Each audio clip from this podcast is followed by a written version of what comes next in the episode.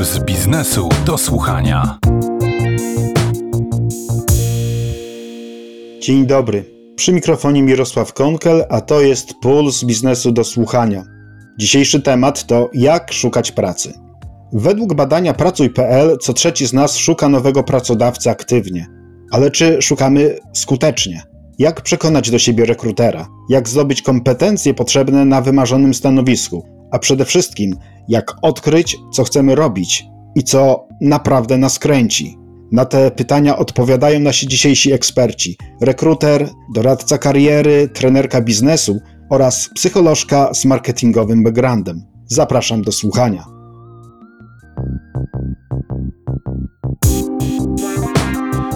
Puls biznesu do słuchania.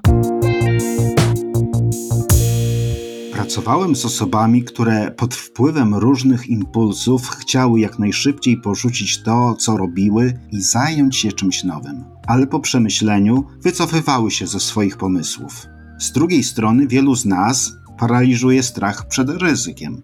Dr Marek Suchar, prezes firmy rekrutacyjnej IPK, tłumaczy, jak się przygotować do zmiany. Dlaczego ludzie trzymają się pracy, która nie daje im satysfakcji?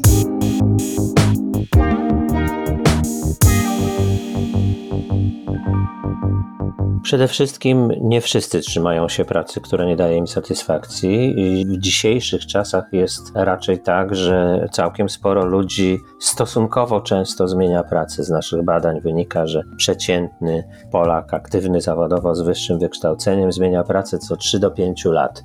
Jest stosunkowo często, porównawszy to z przeszłością. Ale jeżeli tak jest, że ludzie trzymają się pracy, która nie daje im satysfakcji, to znaczy muszą mieć jakieś ważne do tego powody. Taką sytuacją może być na przykład ta sytuacja, w której się obecnie znajdujemy. Daje się zaobserwować teraz ogólnie mniejszą dynamikę na rynku pracy, dlatego że ludzie zaniepokojeni tym, co się dzieje dookoła, a właściwie dokładnie rzecz biorąc, nie mając pewności, jak sytuacja się rozwinie, czyli mogąc z mniejszym prawdopodobieństwem przewidywać, co się będzie działo, mówią: Nie ryzykujemy, pocierpimy jeszcze trochę, wytrzymamy jeszcze trochę może to się szybko wszystko skończy, wtedy będziemy podejmować decyzje. Na razie trzymamy się tego, co mamy, co jest pewne. To może być coś takiego. Są też przyczyny osobowościowe, to znaczy ludzie, którzy mają ogólnie rzecz biorąc spory opór w sobie przeciwko zmianom i trudniej się przyzwyczajają, trudniej się adoptują, mają większą potrzebę stabilności, i potrzebę bezpieczeństwa. No, tych przyczyn jest zawsze więcej. Jeżeli skutki są duże, to przyczyn jest zawsze więcej. Jako rekruter, na kogo pan patrzy lepszym wzrokiem? Na osobę, która często zmienia pracę, czy taką, która raczej jest wierna jednemu pracodawcy przez lata? To nie jest najważniejsza rzecz. Oczywiście zbyt częsta zmiana pracy, ale oczywiście jest kwestia kryteriów co to znaczy często, co to znaczy nieczęsto. Myśmy zrobili badania po to, żeby wiedzieć, co to znaczy często. No jak mówię, przeciętnie w Polsce ludzie aktywni zawodowo z wyższym wykształceniem zmieniają pracę co 3 do 5 lat. No i sytuacja zewnętrzna może różne odstępstwa od tej średniej, od tej reguły usprawiedliwiać. Pracujesz w dużej firmie, która ma taką rozbudowaną strukturę organizacyjną, można się w niej przemieszczać, czyli awansować, może się dużo dobrego cię czeka, w związku z tym jest sens, żeby w tej firmie zostać. Jeżeli chcesz się rozwijać, a firma jest niewielka i struktura płaska, wtedy się zmienia.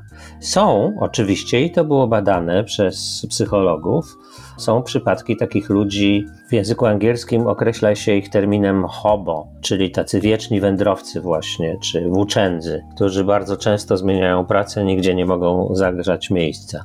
No to przyczyny właśnie jakieś osobowościowe. Znaleziono je. Jakie to przyczyny w strukturze osobowości uniemożliwiają ludziom takie zakotwiczenie się na dłuższy czas. Jakiś przykład? Zachowanie nie jest determinowane przez pojedyncze cechy osobowości, tylko przez ich wypadkową, więc to jak się zbierają różne cechy osobowości właśnie w taki sposób, że ktoś nie jest w stanie się przystosować. Duży, bardzo duży dynamizm, takie właśnie trudności adaptacyjne też, ale jeszcze też inne rzeczy.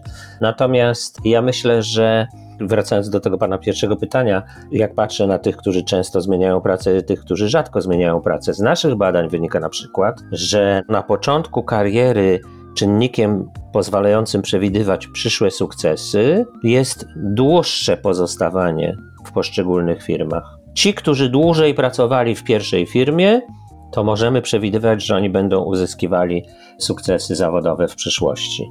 Ci, którzy bardzo krótko, nie. Dlaczego tak jest? Długo by trzeba było tłumaczyć. I z kolei po 40 roku życia jest tak, że ci, którzy częściej zmieniają pracę, nie co roku, ale powiedzmy właśnie co 2-3 lata, to są ci, którzy uzyskują sukcesy zawodowe to z kolei może być związane z tym, że poważniej traktują, nie przyzwyczajają się, planują, dbają o swój rozwój i nie boją się zmieniać pracy, bo są świadomi swojej własnej wartości jako pracownicy, specjaliści, menadżerowie. Więc to jest coś takiego, że na różnych etapach należy na to różnie patrzeć. Ogólnie rzecz biorąc, no to pewnie, że tak umownie rzecz ujmując, ta granica tego, co jest często, a co jest rzadko, to jest rok, półtora w jednej firmie, tak? Jeżeli ktoś systematycznie zmienia pracę co roku czy co półtora roku, to to jest za często.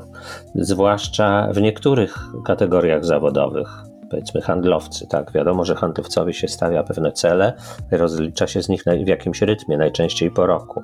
Jeżeli ktoś jako handlowiec przepracowuje gdzieś rok, a potem szuka pracy gdzie indziej zmienia, to znaczy, że nie udało się, bo jakby się udało, to by pracował kolejny rok. Prawdopodobnie. Czynników jest wiele, to zawsze trzeba sprawdzać. Zmiana pracy, zawodu, branży. Od czego zacząć ten proces? Nie zawsze trzeba go zaczynać. To muszą być jakieś powody do tego, żeby pracę zmieniać.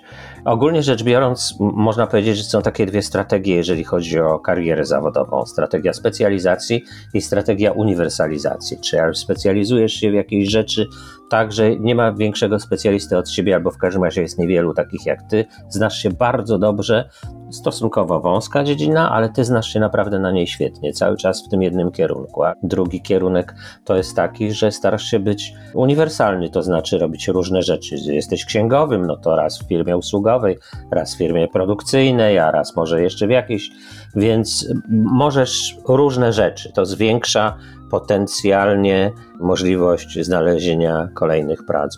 No, jednej odpowiedzi nie ma, nie ma cudownych recept tutaj. Jeśli w swoim mniemaniu pracę zmieniam zbyt często, to jak ten fakt powinienem wytłumaczyć na rozmowie kwalifikacyjnej? Ja bym najpierw usiadł i pomyślał o tym, co się dzieje w moim życiu. Rozmowa kwalifikacyjna to druga sprawa. Jeżeli w swoim mniemaniu robię coś, czego nie powinienem robić, to powinienem najpierw się zastanowić nad tym, co powoduje, że ja właśnie tak działam. Czy na przykład moje trudności związane z przystosowaniem się. Ludzie często tłumaczą swoje niepowodzenia działaniem zewnętrznych czynników czynników. Psychologia społeczna odkryła to już dawno. To jest sposób, który pozwala im zachować pozytywną samoocenę. To nie mi się nie udało, tylko to zadziałały negatywne czynniki zewnętrzne. Ale trzeba zawsze zadawać sobie pytanie, w jaki sposób ja się przykładam do tego, żeby tak było. Dlaczego tak jest? Być może ja tego właśnie potrzebuję. Być może potrzebuję pracować tylko rok w każdej firmie. Być może jestem człowiekiem, który się bardzo szybko nudzi, niecierpliwi i który natomiast świetnie sobie daje radę, szybko się przystosowuje, no to może powinienem być kimś, kto właśnie realizuje, czy pracuje od projektu do projektu, żeby się nie znudzić, żeby nie popaść w jakąś monotonię, a jeżeli ktoś sobie świetnie daje radę w takich okolicznościach, to super, ale to trzeba się nad sobą najpierw zastanowić. Jeżeli chodzi o tłumaczenie się przed pracodawcą, to ludzie robią co mogą. Natomiast e, moim zdaniem stosunkowo kiepskim tłumaczeniem jest takie, które często sam słyszałem, że no jak się umawialiśmy z tym pracodawcą przyszłym w momencie rekrutacji, to coś tam, a potem się okazało, że jest inaczej, że firma nie zapewnia mi tego, co się zobowiązała zapewnić, że okazało się, że trafiłem nie tam, gdzie trzeba. No to jeżeli coś takiego się raz zdarzy w życiu, to w porządku, ale poważnej osobie, racjonalnie działającej, nie powinno powinno się coś takiego zdarzyć. To nie powinno być takich serii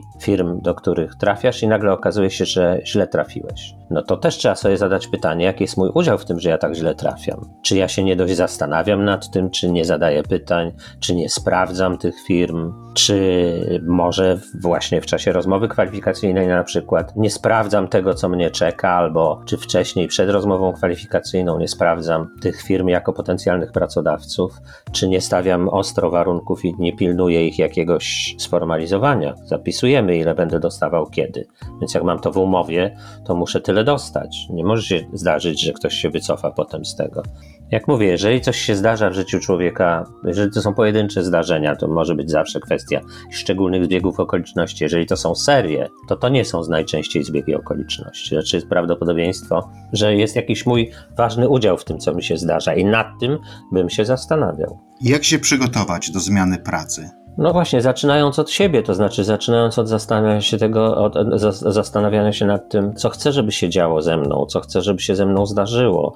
Te takie niemądre trochę pytania, które zadają niektórzy rekruterzy, bo z nich nic nie wynika i one nie prowokują też do szczerych odpowiedzi, ale takie pytania właśnie, gdzie pan siebie widzi za ileś tam lat od dzisiaj, to te pytania są mądre wtedy, kiedy się je samemu sobie zadaje, tak? Co chcę, bo mamy jedno życie do przeżycia i w pracy spędzamy właściwie połowę świadomego swojego życia życia na jawie, tak? 8 godzin dziennie. Często z kolegami z pracy i koleżankami się widzimy, spędzamy więcej czasu niż z członkami rodziny, więc to jest ważny obszar naszego życia, który się już nie powtórzy. Trzeba ostrożnie postępować w tych kwestiach i rzeczywiście zastanawiać, co mi służy, na co mam ochotę, co mnie uszczęśliwi. Mamy prawo w ten sposób podchodzić do swojego życia zawodowego. Nie zawsze wszystko jest możliwe, to jest jasne, zależy od różnych zewnętrznych okoliczności, ale często moglibyśmy mieć większy wpływ niż mamy, czy większy wpływ na to niż się wydaje. Ale też być bardziej świadomymi tego, czego naprawdę nam potrzeba do szczęścia. Trzeba wychodzić z tego, co chciałbym robić. Pracę zacznij zmieniać od postawienia sobie ważnych pytań, uważa dr Marek Suchar, prezes firmy rekrutacyjnej IPK. Dziękuję za rozmowę. Dziękuję bardzo. Puls biznesu do słuchania. Wytrwaj na raz obranej drodze. Bądź konsekwentna, nie łap tylu srok za ogon. Te rady Aleksandra Knecht słyszała od dziecka. Dziś jednak uważa, że to próbowanie nowych rzeczy uchroniło ją przed załamaniem kariery. Stawia na wszechstronność, na elastyczność. Łączy pracę specjalistki do spraw komunikacji z działalnością w charakterze psychoterapeutki. Jak to się stało, że uprawia zawodową dwupolówkę?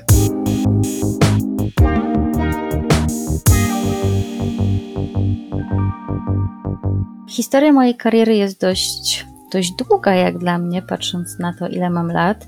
Ponad 10 lat byłam związana z PR-em, marketingiem i komunikacją. Z wykształcenia jestem psychologiem, ale w początkowej fazie swojego rozwoju nigdy nie poszłam w, w psychologię. Dopiero po 10 latach tak naprawdę do tego wróciłam, z czego bardzo się cieszę, bo daje mi to ogromną radość, ale zanim do tego doszłam i zrozumiałam, że powrócenie do mojego wykształcenia i rozwój w tym obszarze będzie ogromną zmianą w moim życiu, ale potrzebowałam na to czasu, żeby zdać sobie z tego sprawę, ale też i wsparcia najbliższych, którzy powiedzieli, czy rzeczywiście to, co robię i to, co realizuję, jest w zgodzie ze mną, bo pracując w PR-ze, w marketingu, w komunikacji, realizowałam projekty dla innych, a nigdy dla siebie. Oddawałam całą siebie i całe swoje serce do tego, żeby klient zawsze był zadowolony z realizowanych przeze mnie projektów.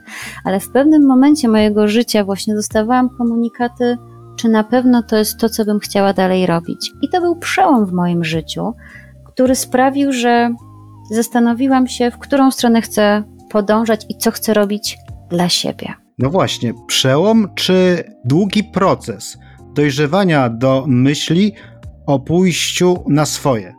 Chyba proces, bo potrzebowałam 10 lat, żeby powrócić do studiów i rozpocząć studia psychoterapeutyczne, by rzeczywiście pracować w zawodzie psychoterapeuty, ale również mieć już umiejętności, które pozwalają mi też równolegle realizować działania PR-owe, komunikacyjne i HR-owe. Czyli to jest ta zawodowa dwupolówka, rodzaj zabezpieczenia, asekuracji. Niemniej element ryzyka w Twojej decyzji jest bardzo widoczny. Wielu ludzi traktuje etat jako bezpieczną przystań. Ty takie myślenie uważasz za ułudę. Dlaczego? Przez całą swoją karierę zawodową uważałam, że pełen etat jest bezpieczną przystanią. Do pewnego momentu, kiedy ten etat utraciłam.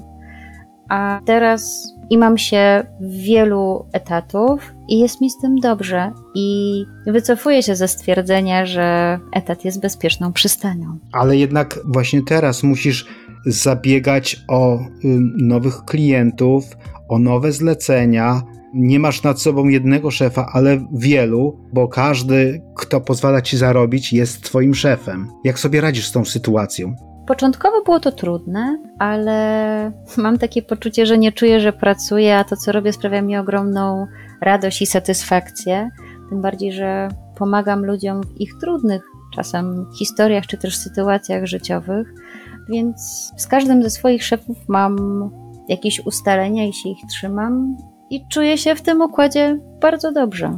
Nawet jeżeli muszę zabiegać o swoich klientów, ale wiem, że to też jest czas, kiedy muszę pokazać swoją pracę, swoje umiejętności i zaistnieć też na rynku.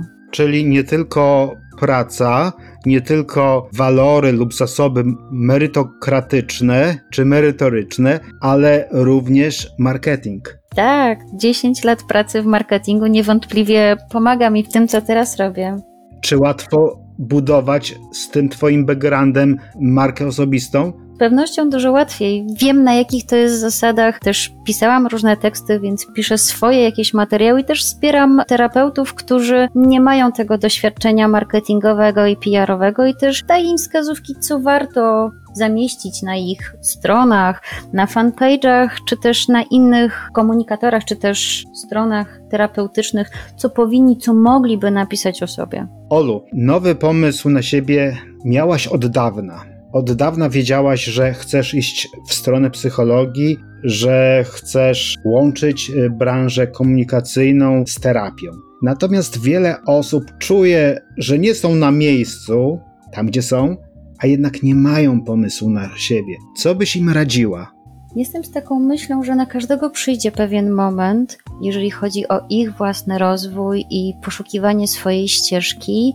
Ja mojej bardzo długo szukałam. To nie było tak, że pomysł na bycie psychoterapeutą pojawił się w danym momencie. Ja potrzebowałam też czasu, żeby dorosnąć do tej decyzji i podjąć próbę zaaplikowania do szkoły, przejścia przez egzaminy i dostania się. I to był też czas, który pokazywał mi, czy na pewno to jest ta droga, którą chcę podążać. I dziś wiem, że tak. To jest ta droga, którą chcę podążać i w której chcę się rozwijać. Czy nową karierę warto budować na tym, co już się osiągnęło? Mam na myśli wykształcenie, doświadczenie zawodowe, zdobyte kontakty biznesowe, czy przeciwnie, lepiej zaczynać od zera zupełnie czystą kartą?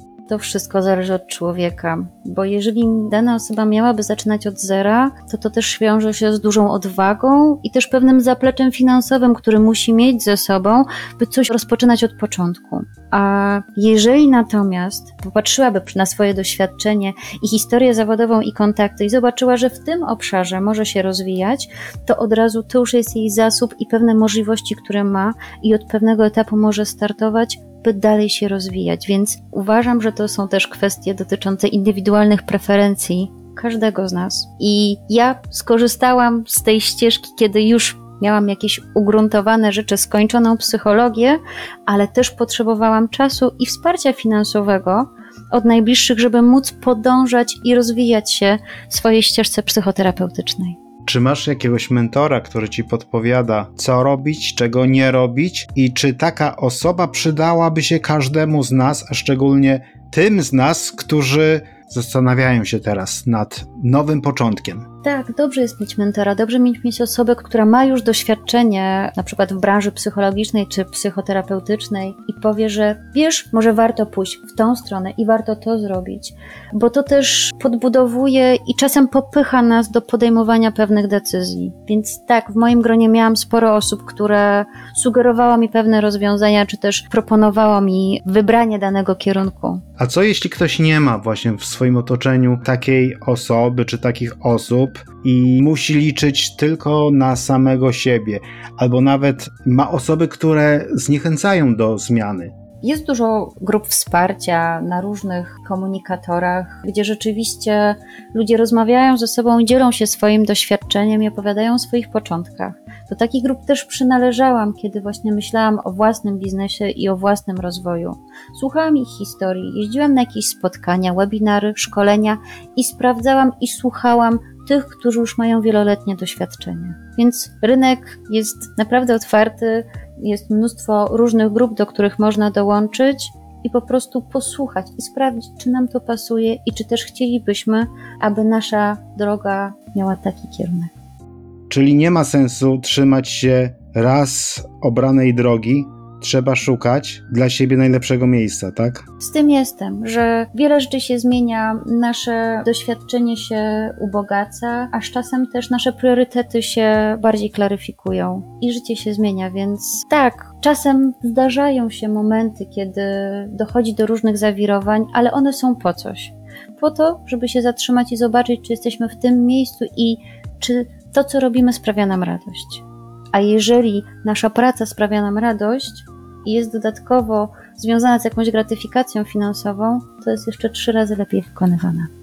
Zdobywaj nowe kompetencje, poszerzaj horyzonty, a nie zaskoczy cię żadna zmiana na rynku pracy, mówi Aleksandra Knecht, która łączy działalność komunikacyjną z terapeutyczną. Dziękuję za rozmowę. Dziękuję.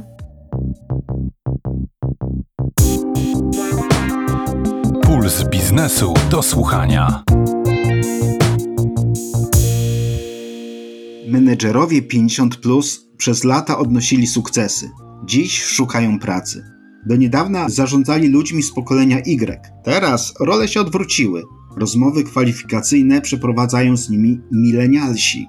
Pewność siebie w rodzaju jestem świetny i przyszedłem odcinać kupony świadczy o tym, że niegdysiejsi szefowie nie rozumieją, jak bardzo zmienił się świat. Najwyższa pora otrząsnąć się z szoku i zacząć działać racjonalnie, uważa nasz kolejny gość. Ernest Wenzel, doradca zawodowy, który pomaga doświadczonym menedżerom znaleźć pracę.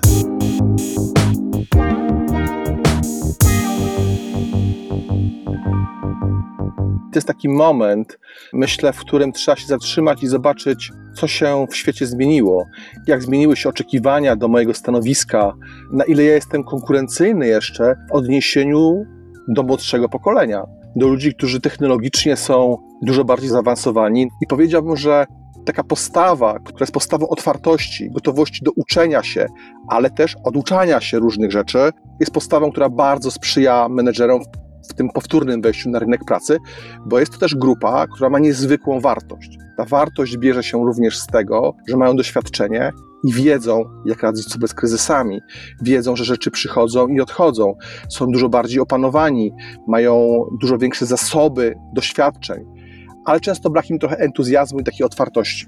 No właśnie. Co pan e, radzi menedżerom 50, plus, którzy spadli z wysokiego konia, nie widzą dla siebie perspektyw?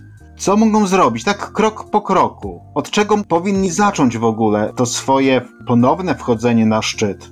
Pierwsza rzecz to trzeba się po prostu zatrzymać i zadać sobie pytanie, no dobrze, to gdzie ja jestem? Jak wygląda ta moja sytuacja? I spojrzeć na tą sytuację, powiedziałbym tak ogólnie rzecz ujmując, z dwóch takich perspektyw. Pierwsza z nich to jest taka perspektywa subiektywna, emocjonalna, osobista, czyli co mnie w życiu kręci, co ja w życiu chciałbym robić, co powoduje, że w poniedziałek cieszę się, że idę do pracy, a nie traktuję to jako przykry obowiązek, czyli jakie ja mam swoje zawodowe niespełnione marzenia.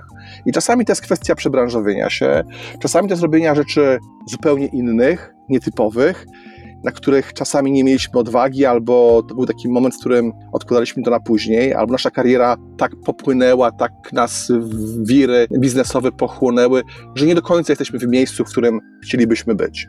Więc jakby odpowiedzenie sobie na to pytanie, co ja w życiu chcę i co jest dla mnie ważne, to jest pierwsza perspektywa.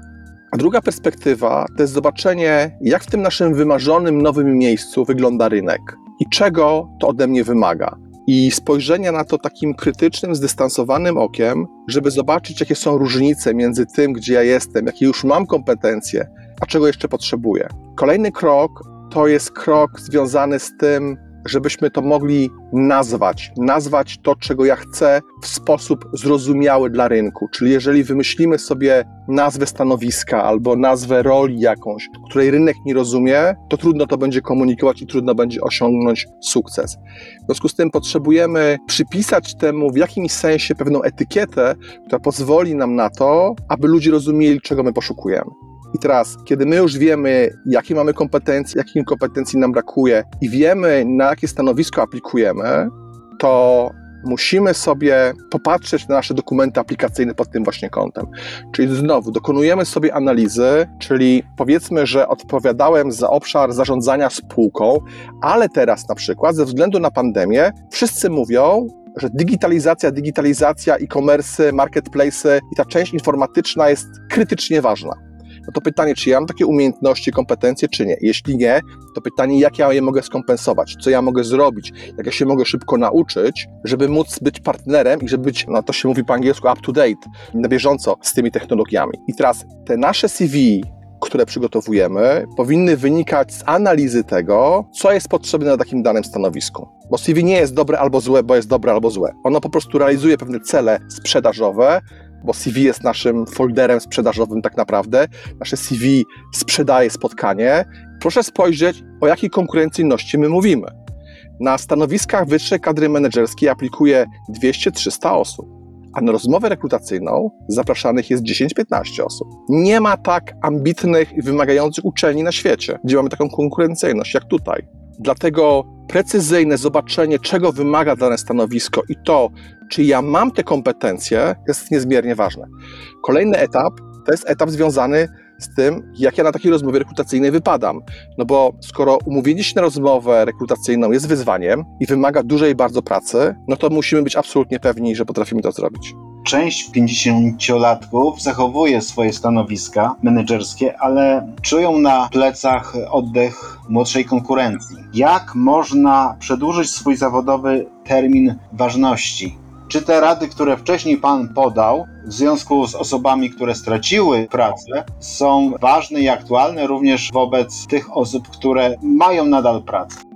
Tak, są aktualne i są obowiązujące moim zdaniem, ale myślę sobie też, że od tej grupy możemy się bardzo wiele nauczyć. Pytanie, czy mamy gotowość powiedzenia sobie, że nie wiem, nie potrafię, naucz mnie, pozwól mi zrozumieć lepiej. Czyli tak naprawdę, na ile my mamy gotowość, no właśnie, przyznania się do tego, że ja nie wiem, i taką ciekawość poznawania, ciekawość uczenia się, i taki głód trochę wiedzy. Myślę, że to są takie elementy, które nam bardzo mogą pomóc.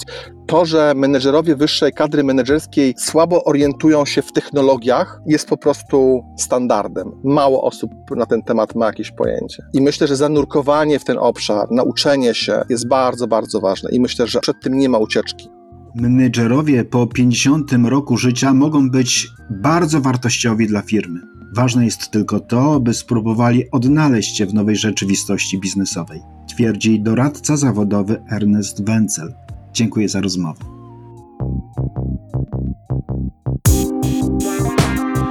Puls biznesu do słuchania. Zmiana pracy często się wiąże z pójściem na swoje. Tymczasem tylko 17% Polaków chce w najbliższym czasie założyć własną działalność gospodarczą. 66% nie myśli tego robić, a 17% jeszcze się waha. Katarzyna Janczuk zrobiła ten krok. Kiedyś zarządzała zespołami handlowymi w korporacjach. Dziś jest niezależną trenerką biznesu. Nie żałuje swojej decyzji sprzed lat. Uwielbia autonomię, swobodę. Rozumie jednak ludzi, którzy postępują asekurancko. Nawet pochwala ich ostrożność. Dlaczego w ogóle ktoś miałby zmieniać bezpieczny etat na ryzyko prowadzenia jednoosobowej firmy?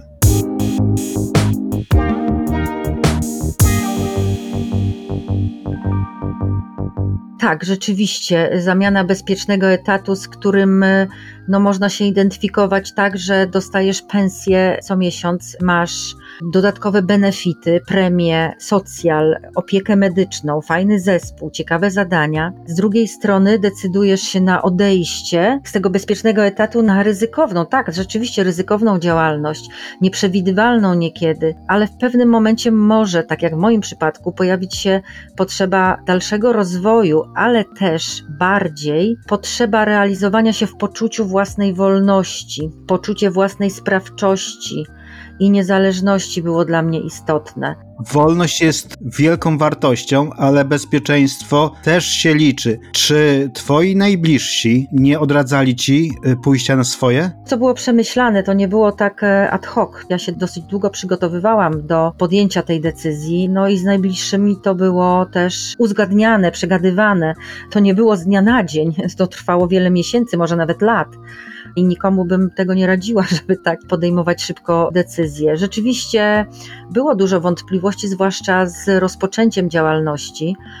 No bo musiałam się liczyć z taką sytuacją, że przez pierwsze miesiące mogę nie zarabiać mogę nie mieć zleceń. Podjęłam decyzję, że będę trenerem biznesowym, trenerem sprzedaży, osobą, która też e, prowadzi warsztaty antystresowe. Czy są to bardzo odległe zawody? Menedżer od kluczowych klientów, a teraz trener biznesu? I tak i nie, bo moje doświadczenie było dla mnie niezwykle istotne, bardzo ważne doświadczenie jako wcześniej przedstawiciela handlowego, szefa sprzedaży, osoby, która zarządzała ludźmi, aż do key account managera, kiedy pracowałam właśnie z kluczowymi klientami. To była absolutna baza. Moje doświadczenie to był mój wkład, moje bogactwo tak bym to nazwała. Nakładając na to jeszcze szkołę trenerską, którą w międzyczasie ukończyłam, miałam jakby te dwie nogi. Byłam przygotowana do zawodu trenera czy pełnienia funkcji trenera. Zawsze mnie to kręciło, rozwój, rozwijanie innych, nawet nie tyle zarządzanie, ale praca z ludźmi i obserwowanie, jak się rozwijają, obserwowanie, jak korzystają ze swoich talentów, jak idzie im coraz lepiej, to było dla mnie motorem, to była moja pasja, czy jest moja pasja. Stąd ta decyzja. Większość firm pada po pierwszym roku działalności. Jak tobie udało się uniknąć tego czarnego scenariusza i co w związku z tym radzisz osobom, które teraz zaczynają prowadzić swoją firmę. Tak, rzeczywiście ten rok, czy nawet dwa lata, to jest bardzo trudny czas dla mnie też, bo oczywiście miałam chwilę zwątpienia, kiedy pracowałam nad zleceniami, rozmawiałam z klientami i okazywało się, że jednak albo wybrali kogoś innego, albo nie decydowali się, albo przesuwali w czasie. Natomiast przetrwałam to, no i tu myślę, że konsekwencja w nawiązywaniu relacji, w szukaniu nowych klientów, w budowaniu marki, wykorzystywaniu też referencji od zadowolonych klientów, którzy później przekazywali informacje o tym, co robię, też i innym menadżerom, szefom HR-ów, to bym poszła tak w tym kierunku. No i przetrwałam. Myślę, że też wsparcie najbliższych. Fajnie, że o nich wspomniałeś, bo to jest e, bardzo ważne. Czasem jest to wsparcie, a czasem są to głosy, które osłabiają wolę walki o nowego siebie ten głos hamujący taki, a po co rezygnować, prawda, skoro masz dobrą pensję, ten tak zwany bezpieczny etat, chociaż tu bym trochę wzięła w cudzysłów, bo nie zawsze ten etat jest bezpieczny, są ogromne wymagania i różne zmiany, więc może być różnie. Akurat w moim przypadku mogę powiedzieć, że to był bezpieczny, ale różnie z tym bywa. Ja czułam wsparcie swoich najbliższych, rzeczywiście. Na co powinny zwrócić uwagę osoby, które myślą o rozpoczęciu własnej działalności? W pierwszej kolejności radę, jaką mogłabym dać, żebyś wiedział, co ty właściwie chcesz robić, co może być Twoją pasją. Jak się tego dowiedzieć? Szukać, zastanawiać się, pytać, zrobić sobie badania osobowości zawodowej, gdzie jest mój talent właśnie, w czym jestem dobry, co jest moją pasją, co daje mi energię, co sprawia, że lecę na skrzydłach. To jest jedno. Drugie, no badanie też, co lubię robić. Ja wiedziałam, że e, lubię pracować z ludźmi, że to mnie kręci. Dodatkowo właśnie badania osobowości, to jest ważne. Badanie osobowości pokazało mi, że jest to jeden z moich talentów. Praca z ludźmi i rozwijanie innych, prowadzenie szkoleń, energia. No mówię, aha, dobra, to jest dobry kierunek, lubię to robić. Więc to, żeby znaleźć w sobie, posłuchać siebie, gdzie ja siebie widzę. Jak choćby jedno z pytań na interwiu rekrutacyjnym, gdzie widzisz siebie za pięć lat, co właściwie chcesz robić, co chcesz osiągnąć. To jest pierwsza rzecz. Druga rzecz to uświadomienie sobie dużo wcześniej, co ja jeszcze potrzebuję, jakie kursy powinnam skończyć, czy powinienem skończyć. Może iść do jakiejś szkoły, może się doszkolić, może odbyć jakiś staż.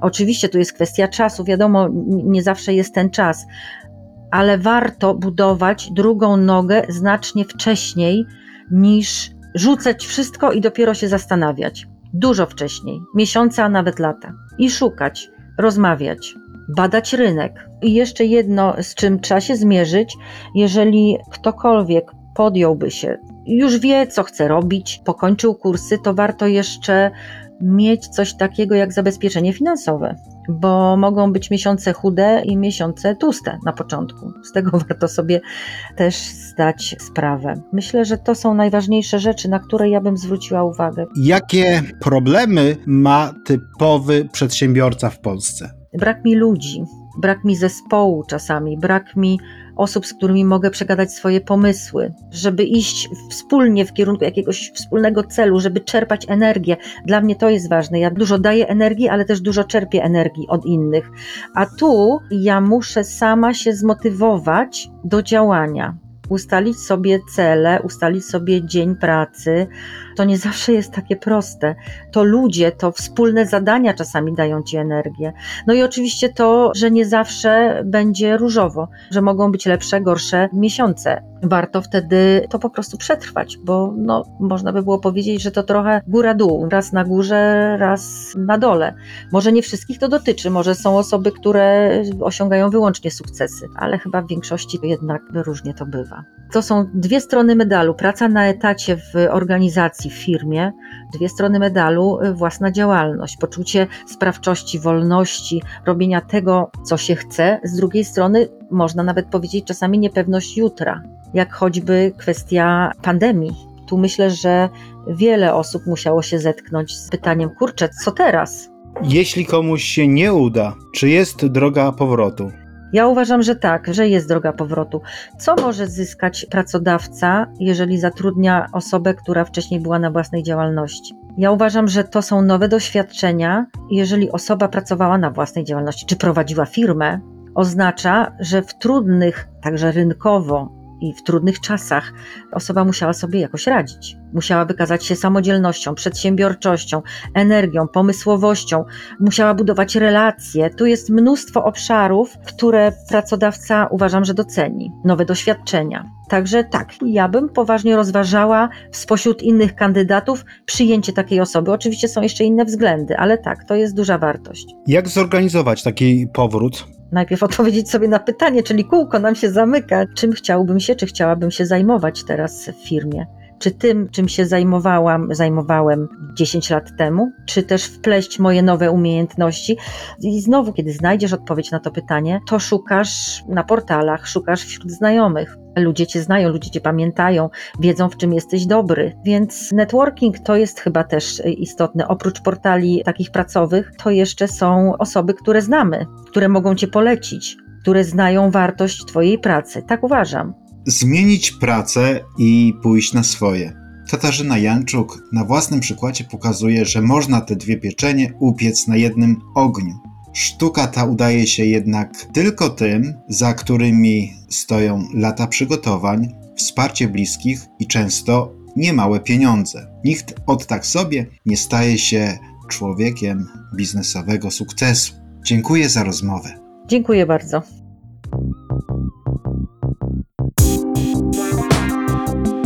Puls biznesu do słuchania. Pod koniec roku bywa, że postanawiamy zmienić pracę. Narwańcy od razu składają wypowiedzenie i później często zostają na lodzie. Osoby rozsądne zaczynają od przyjrzenia się sobie, swojemu CV, a także swym zainteresowaniom i pasjom.